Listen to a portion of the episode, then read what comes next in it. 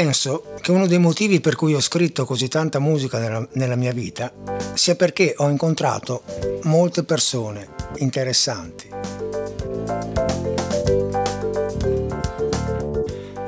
Era possibile diplomarsi in un importante conservatorio occidentale, nel mio caso la Juilliard School, senza esposizione alcuna a musica al di fuori della tradizione occidentale.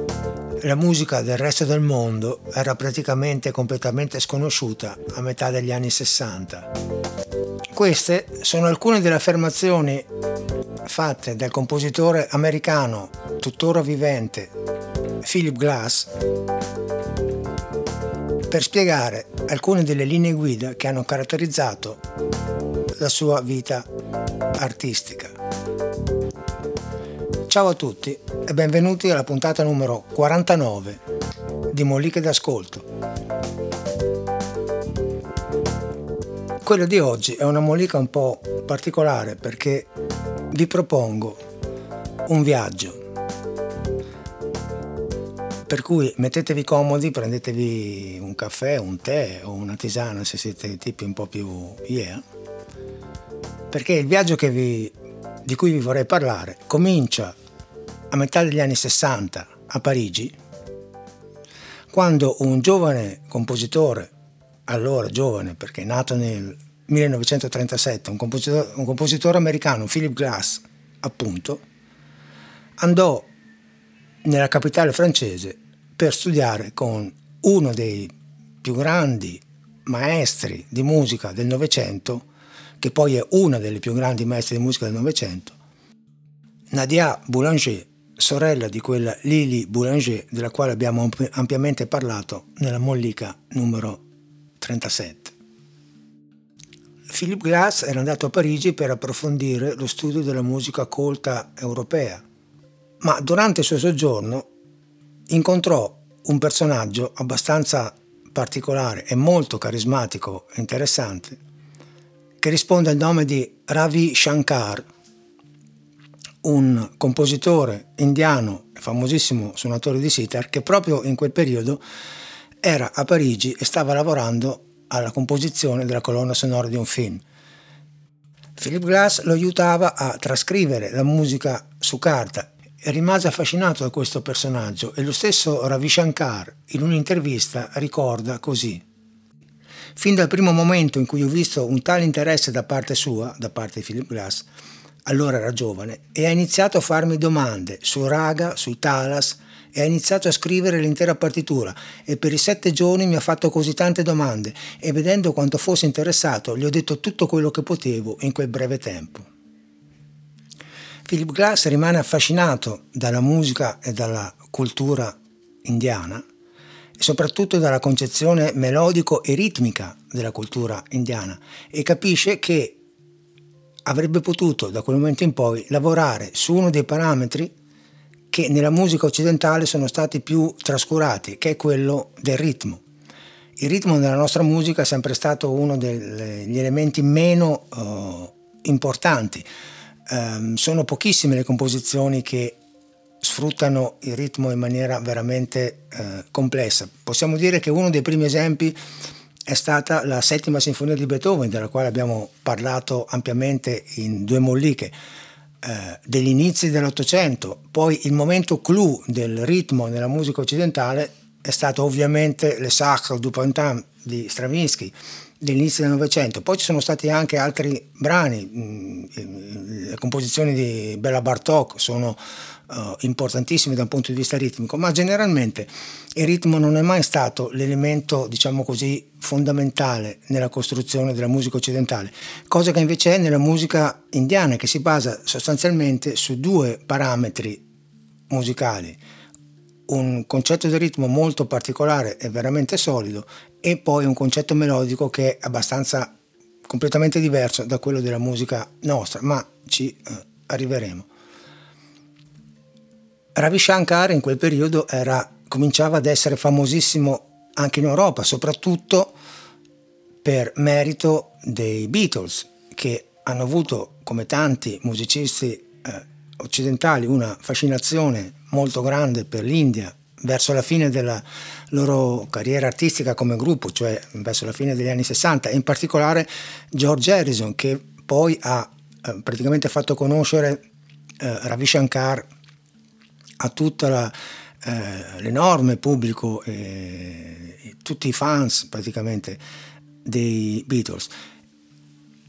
E Shankar si è dimostrato un formidabile divulgatore della musica indiana e ovviamente il principale responsabile della fama e della notorietà che questa musica ebbe in Occidente, perché oggi può sembrare incredibile, ma negli anni 60 la musica indiana era praticamente conosciuta solamente da una piccolissima elite di musicologi ed esperti.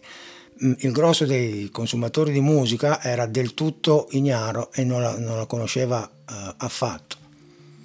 Ecco, senza voler fare una disanima qui della musica indiana perché ci porterebbe via uh, un sacco di tempo e poi è una, un argomento veramente complesso, possiamo dire che in pratica, in sostanza, si basa su due aspetti principali. Uno, che è, eh, uno è l'aspetto uh, ritmico chiamato tala, sono, e un altro l'aspetto melodico, che sono le scale chiamate raga. I tala, cioè l'aspetto ritmico, è quello che più ha intrigato a suo tempo Philip Glass Cosa sono i tala? Sono frasi ritmiche, sono pattern praticamente, ognuna delle quali ha un nome particolare che indica di quanti battiti è composta quella frase. E ovviamente poi questi tala, queste frasi vengono mischiate una con l'altro. Per darvi un'idea, lo stesso uh, Ravi Shankar spiega agli occidentali, aiutato da un suonatore di uno strumento a percussione molto importante per la musica indiana, uh, che sono le tabla, ehm, dà agli occidentali una sorta di rudimento di che cosa sia un tala in questo piccolo spezzone che vi faccio sentire. Ecco, questa è la voce di Ravi Shankar che spiega come ogni sillaba, a ogni sillaba corrisponde a un colpo particolare sulle tabla. On the right hand drum, the tabla first. Ta, na, tin, tit, Now the left hand drum, the baya. Adesso con la mano sinistra sull'altra tabla. Ghe, gha. Now combine sounds of both the hands. Adesso mettendo insieme le due mani. Dhet, klan, glan, etc. There are many more. Now some small phrases. Adesso qualche piccola frase. Titikat, ಕತ್ತಿಟ್ಟಿತ್ತ. ಕಿಳನಗತ. ಗಿಡನಗಧ ಧೀರೆ ಧೀರೆ ಕಿಟತಕ್ಕ. ತಿರಿ ಕಿಟತಕ್ತ ಗಿಗದಿಟ್ಟು ಗಿಗದೀನಿ. ಗಂತ್ರಗಿಟತಕ್ತ ತಿರಿ ಕತ್ತಗಿದ ಕತ್ತಧ ಕತ್ತಧ ಕತ್ತಧ ಕತ್ತಧ, ಘೆಂತಧ.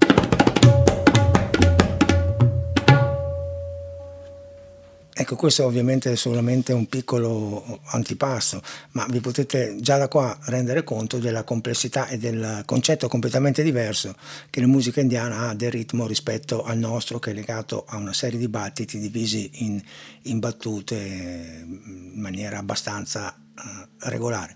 Philip Glass, vi dicevo, viene colpito da questa cosa e capisce che è una chiave di volta per poter combattere quella che lui eh, sosteneva essere non a, mh, mm, del tutto a torto, eh, diciamo l'avanguardia europea che era molto eh, incline a una musica mh, mm, veramente complicata da un punto di vista armonico e anche abbastanza eh, difficile no? da, da, da seguire, la musica occidentale del Novecento a volte diciamo così che è anche un po' uh, ostica praticamente sposò quella che allora era un'avanguardia che combatteva le avanguardie ed è eh, un genere che viene conosciuto oggi con il nome di minimalismo. Uh, ma non dite a Philip Glass questa cosa perché come tutti i musicisti odia essere eh, etichettato in un determinato genere. Ma il minimalismo che cos'è? È, ne abbiamo già parlato nella mollica riguardante uh, la colonna sonora di Interstellar ad opera di Hans Zimmer che è un po' anche eh, sfrutta un po' queste caratteristiche. Il minimalismo utilizza frasi molto semplici fatte con pochi elementi che si eh, ripetono in maniera abbastanza ipnotica con dei piccolissimi cambiamenti che un po' alla volta trasformano completamente quella che era la melodia e l'impulso iniziale in qualcosa di completamente diverso e, e tutto questo avviene spesso senza che chi ascolta si renda esattamente conto di quando è avvenuto questo cambiamento. E un'altra delle cose eh, fondamentali del minimalismo è che appunto si lavora sul ritmo, per cui su sfasamenti ritmici della stessa frase riproposta in maniera leggermente diversa, magari anche con eh, un attimo prima e, e, un attimo dopo, in modo da creare un senso di, di, di incertezza ritmica, e anche un'attenzione molto importante sul timbro, cioè sulla qualità del suono. Generalmente nella storia della musica è difficile stabilire quando comincia un particolare genere, ma diciamo che invece per il minimalismo c'è una data di inizio, perché a parte qualche eh, così, esperimento fatto da Lamont Young, Mm, all'inizio degli anni, fine anni 50 e primi anni 60, diciamo che l'inizio del genere, del fenomeno del minimalismo in musica si ha con un brano di un compositore americano. Notate che tutti questi che abbiamo detto, la Monte Young, Philip Glass eh, e quello che dirò adesso e anche gli altri, sono tutti compositori americani. Dicevo appunto un compositore americano dal nome Terry Riley che nel 1964 eh, compone un brano intitolato in Si, cioè un brano che sfrutta basato sulla nota Do, perché vi ricordo, qua c'è un piccolo inghippo che eh, in inglese, nei paesi anglosassoni, la notazione musicale non è Do, Mi, Fa, Sol, La, Si, Do, ma in lettere si parte dalla A o E, che è la, B è il Si, C è il Do, D e F, G fino ad arrivare al G che è il Sol. Per cui in Si non è sulla nota Si, ma è sulla nota Do, perché è scritto proprio in lettere C. Questo per eh, creare ancora un po' più di confusione. Ecco, in sé è un brano molto particolare perché può essere suonato in tantissimi modi, può durare un quarto d'ora come un'ora, eh, è fatto da un insieme di frasi la cui esecuzione viene lasciata uh, ad libitum dal compositore all'esecutore e anche la formazione che deve eseguire questo brano è lasciata libera da parte di chi lo esegue, per cui lo potete trovare eh, fatto in tantissime versioni diverse e con combinazioni sonore e ritmiche eh, estremamente diverse. Ve ne faccio sentire un pezzettino tanto per darvi un'idea.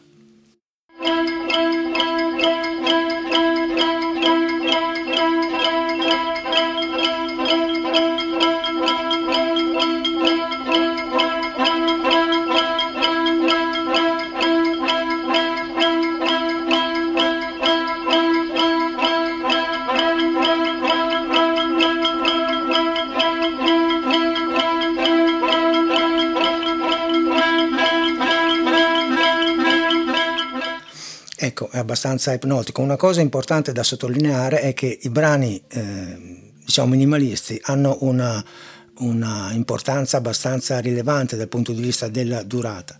Eh, sono brani che, appunto perché sfruttano la ripetitività, eh, a volte uguale, a volte leggermente diversa, richiedono tempi eh, molto lunghi, per quello che vi ho detto di prendervi con calma un caffè, un tè e seguire questo viaggio.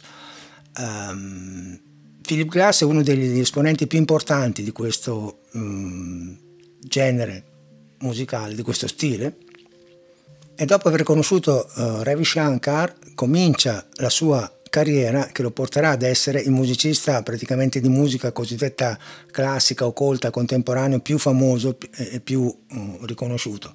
Autore di tantissime composizioni, eh, anche mh, per esempio da un punto di vista mh, teatrale. Lui eh, è famoso per aver creato insieme al regista Bob Wilson alcune opere, tra cui forse una delle più mh, particolari e significative è Einstein on the Beach, un'opera durante la quale, eh, per esempio, lui dimostra come sia possibile fare musica semplicemente, semplicemente si fa per dire, con un coro che eh, conta i numeri dall'1 al 4, cioè 1, 2, 3, 4, e, in alcuni pezzi di collegamento utilizza questa idea apparentemente semplice in maniera veramente interessante e virtuosistica in assoluto. Vi faccio sentire un pezzettino di questo che è il knee play numero 3 di Einstein on the Beach, ni come ginocchio, cioè praticamente il raccordo tra una scena e l'altra. i cantanti cantano solo 1, 2, 3, 4, ma sentite come.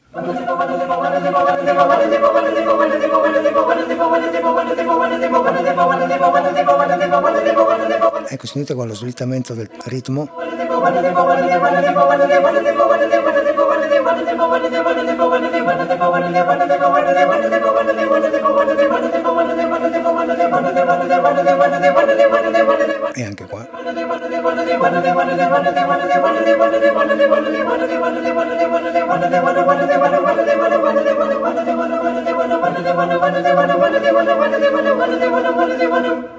Ecco, questo mi sembra veramente un esempio calzante di come gli elementi che vengono usati sono semplici ma non sono banali e non sono poveri.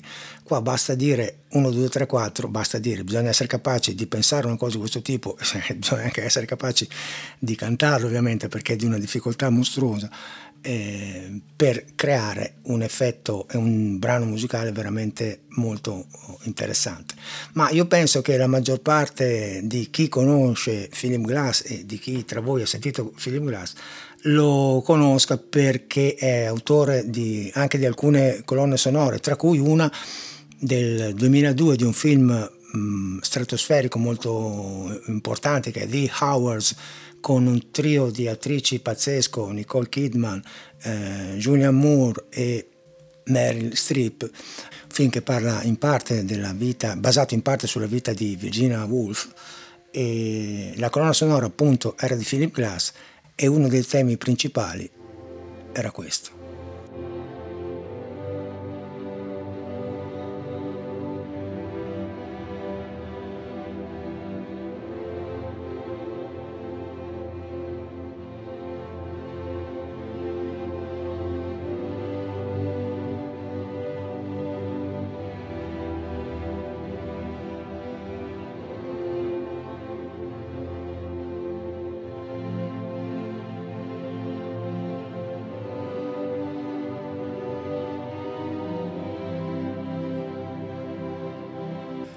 Sentite queste ripetizioni leggermente variate?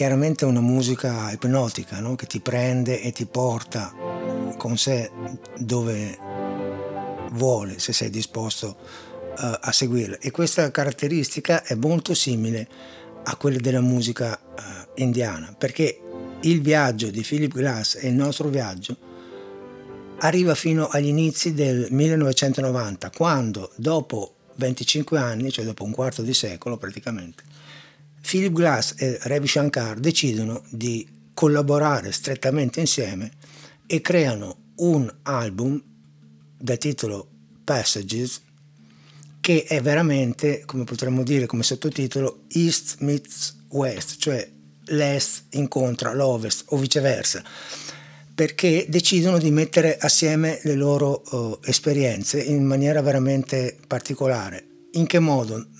In pratica ognuno fornisce all'altro dei temi, delle melodie, affidandogli il compito di svilupparli, di arrangiarli secondo le proprie caratteristiche e il proprio stile.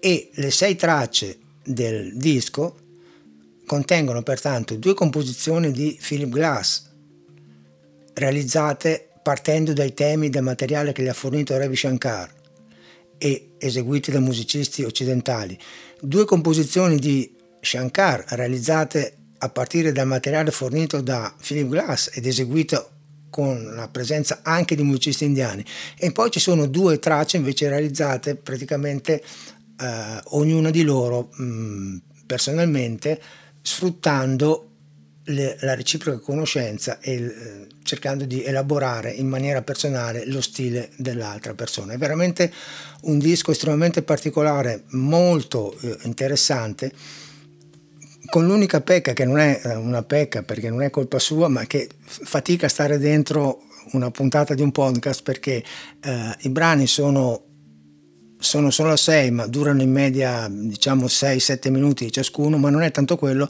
È, è, difficile estrapolare da questi brani che sono meravigliosi dei momenti topici perché come avete sentito eh, la musica minimalista e la musica indiana ha bisogno del tempo per poter scorrere e per poter arrivare il disco si apre con un brano intitolato Offering è, in cui la melodia è di Ravi Shankar e che è stato costruito da uh, Philip Glass, che comincia con una sezione di violoncelli e l'utilizzo di eh, due sassofoni, uh, un sax alto e un sax soprano, che è abbastanza strano per la musica uh, occidentale perché sono strumenti tipici del jazz che non vengono usati molto nella nostra musica di tradizione.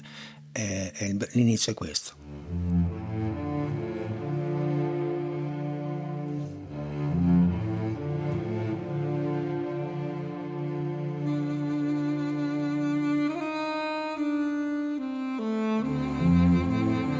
Ecco, Philip Glass si affida a un sax alto per rendere la sonorità di questa melodia che ricordiamo è di Ravi Shankar. Questo dà un sapore molto orientale.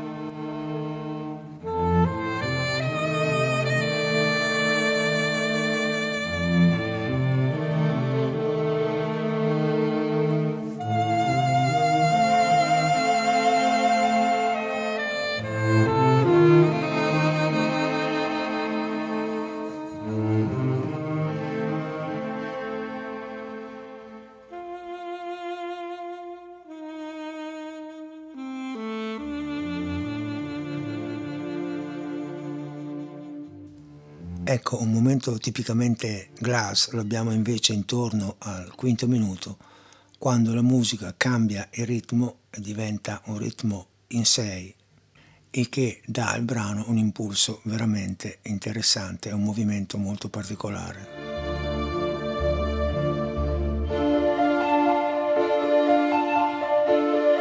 Questo è un tempo in 6, 1, 2, 3, 1, 2, 3, 1, 2, 3, 1, 2, 3.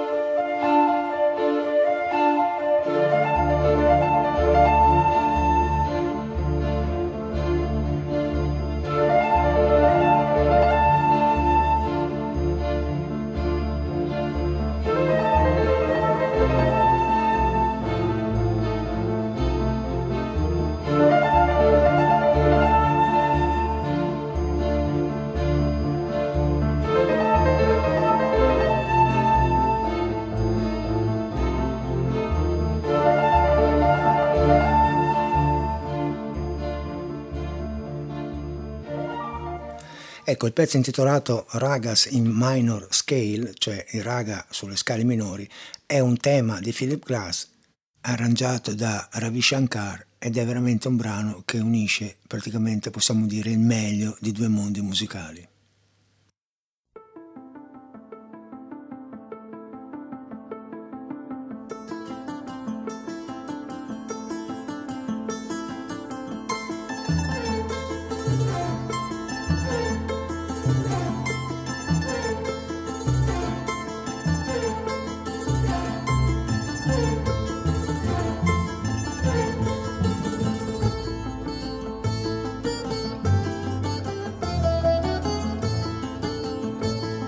Abbiamo anche il sitar, questo suono a corde pizzicate molto particolare.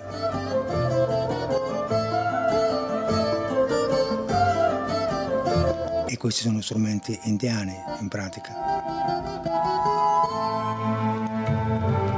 Con anche un'orchestra classica.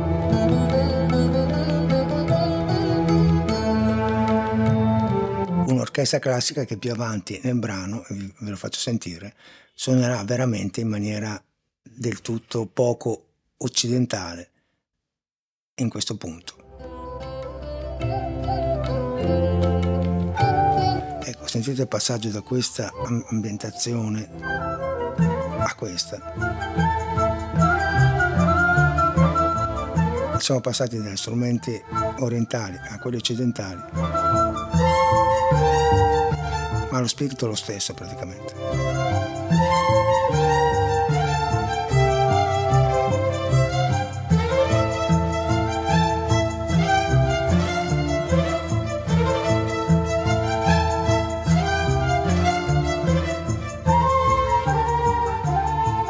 Ecco, è veramente affascinante sentire questi due mondi, queste due culture musicali, queste strumentazioni così diverse, cercare di creare qualcosa di comune insieme. Nel brano intitolato Channel and Winds, che è un brano tipico di Philip Glass, abbiamo anche l'introduzione eh, della voce in maniera veramente interessante.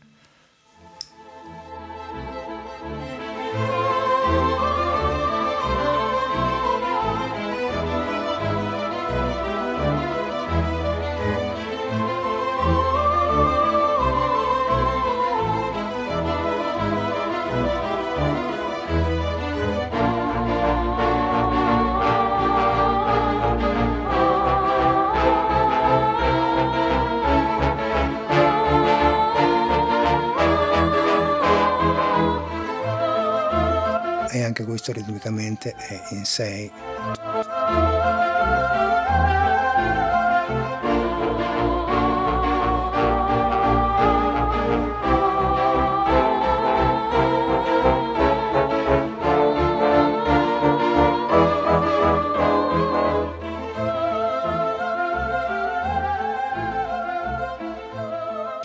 Ecco, veramente un peccato farvi sentire questi brani così a spizzichi e bocconi, ma no, no, non è possibile fare altrimenti anche per motivi di copyright. Ehm, un altro mm, momento veramente interessante l'abbiamo nel brano Meetings Along the Edge, che è un tema di Ravi Shankar, arrangiato e orchestrato da, da Philip Glass, che è velocissimo e con un ritmo particolare, in pratica in sette movimenti.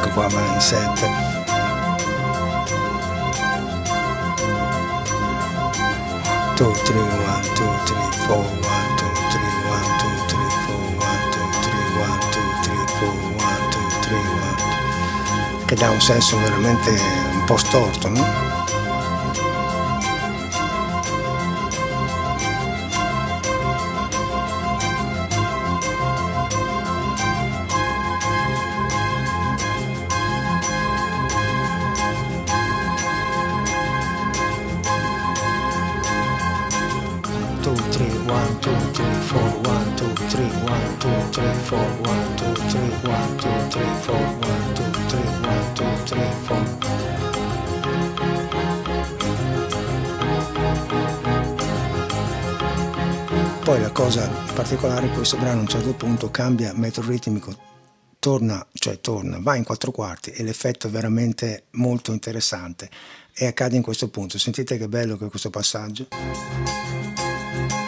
Qua siamo ancora in 7 e qua.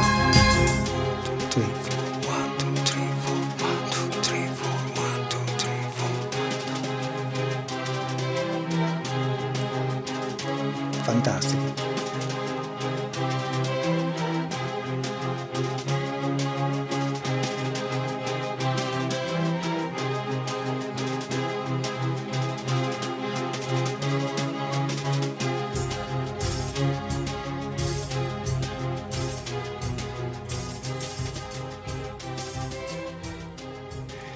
Ecco, l'ultimo brano che volevo proporvi è quello che chiude anche questo disco veramente molto particolare, molto interessante.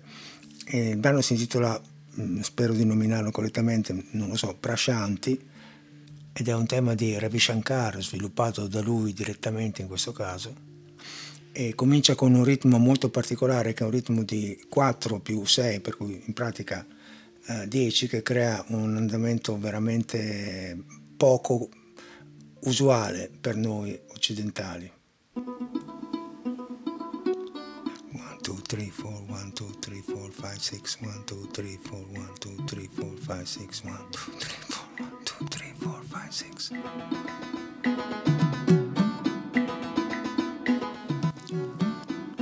strumenti a corde tipici indiani. E fiati.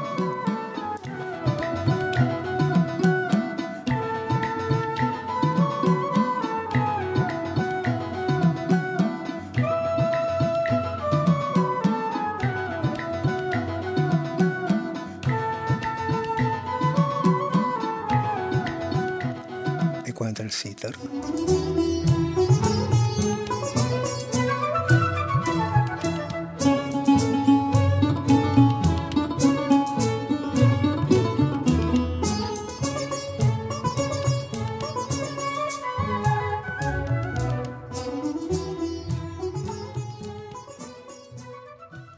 Ecco, poi verso il minuto 7 abbiamo anche una, un esempio di vocalità tipicamente indiana con questa serie di, questa scarica di, di sillabe pronunciate a una velocità vertiginosa, molto musicale ma completamente eh, estranea al nostro modo di utilizzare la voce.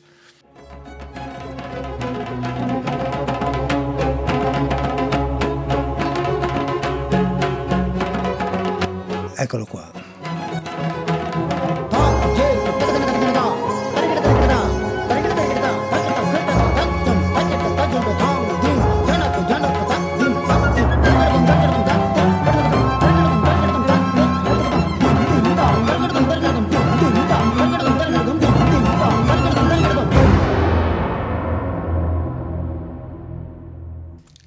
Verso la fine questo brano si placa e le voci diventano, arrivano in primo piano, dapprima un coro e poi c'è la voce di Ravi Shankar che canta una melodia molto dolce, carezzevole e struggente.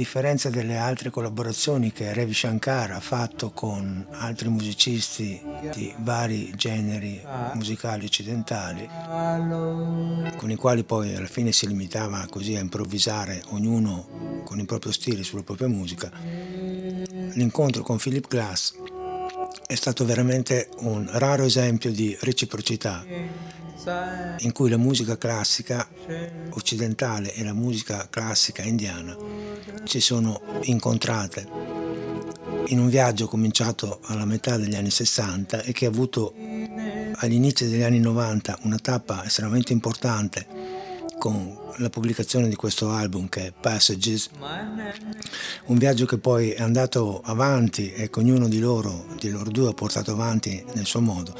Ravi Shankar purtroppo è venuto a mancare nel 2012, ma la sua eredità musicale viene portata avanti con grandissima professionalità e con molto successo dalla figlia Anushka Shankar, anch'essa suonatrice di sitar.